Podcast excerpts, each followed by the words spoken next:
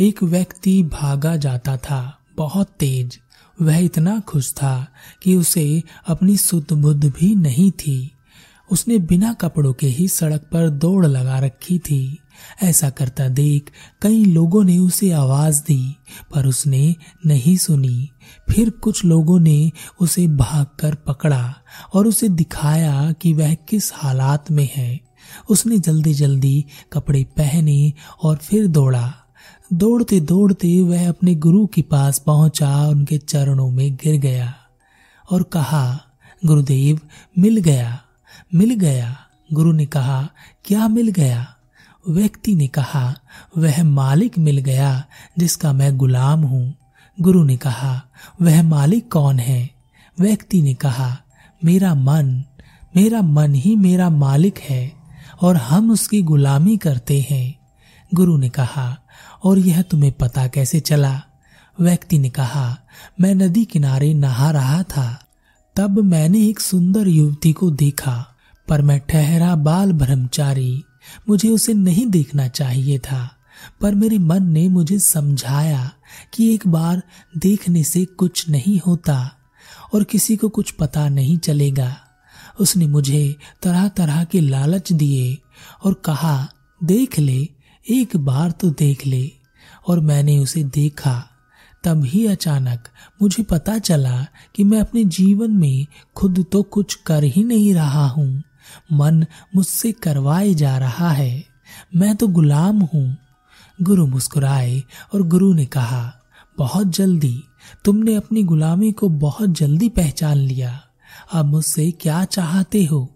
व्यक्ति ने कहा, मैं अपना मालिक बनना चाहता हूँ। मैं अपने मालिक को, यानी अपने मन को अपना गुलाम बनाना चाहता हूँ। और इसके लिए मुझे क्या करना होगा? गुरु उस व्यक्ति को एक घोड़े के पास ले गए और कहा, यह घोड़ा बिल्कुल नियंत्रण में नहीं है। आज तक इसे कोई काबू नहीं कर सका। यह किसी के काबू में नहीं आता।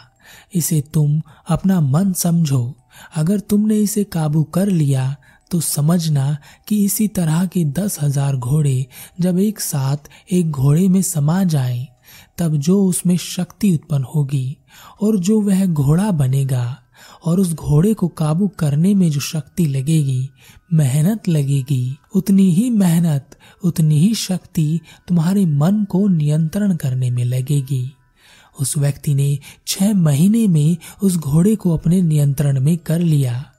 घोड़े को काबू कर वह गुरु के पास पहुँचा और कहा, गुरुदेव, मैंने इस घोड़े को काबू कर लिया है। आप बताएँ कि मन को काबू कैसे करना है? गुरु ने कहा, जैसे इस घोड़े को काबू किया है, बताओ, कैसे काबू किया?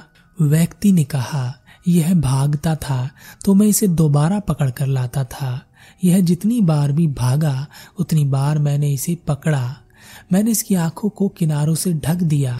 ताकि यह सीधे सामने ही देख सके इधर उधर ना देखे। मैंने बार बार इसे अपने इशारों को समझाया। कई बार इसने मुझे नीचे गिराया, पर हर बार मैं इस पर सवार हुआ।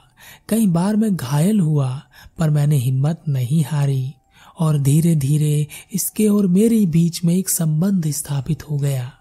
मैं अच्छी तरह इसे समझने लगा, और यह भी मुझे अच्छी तरह समझ गया।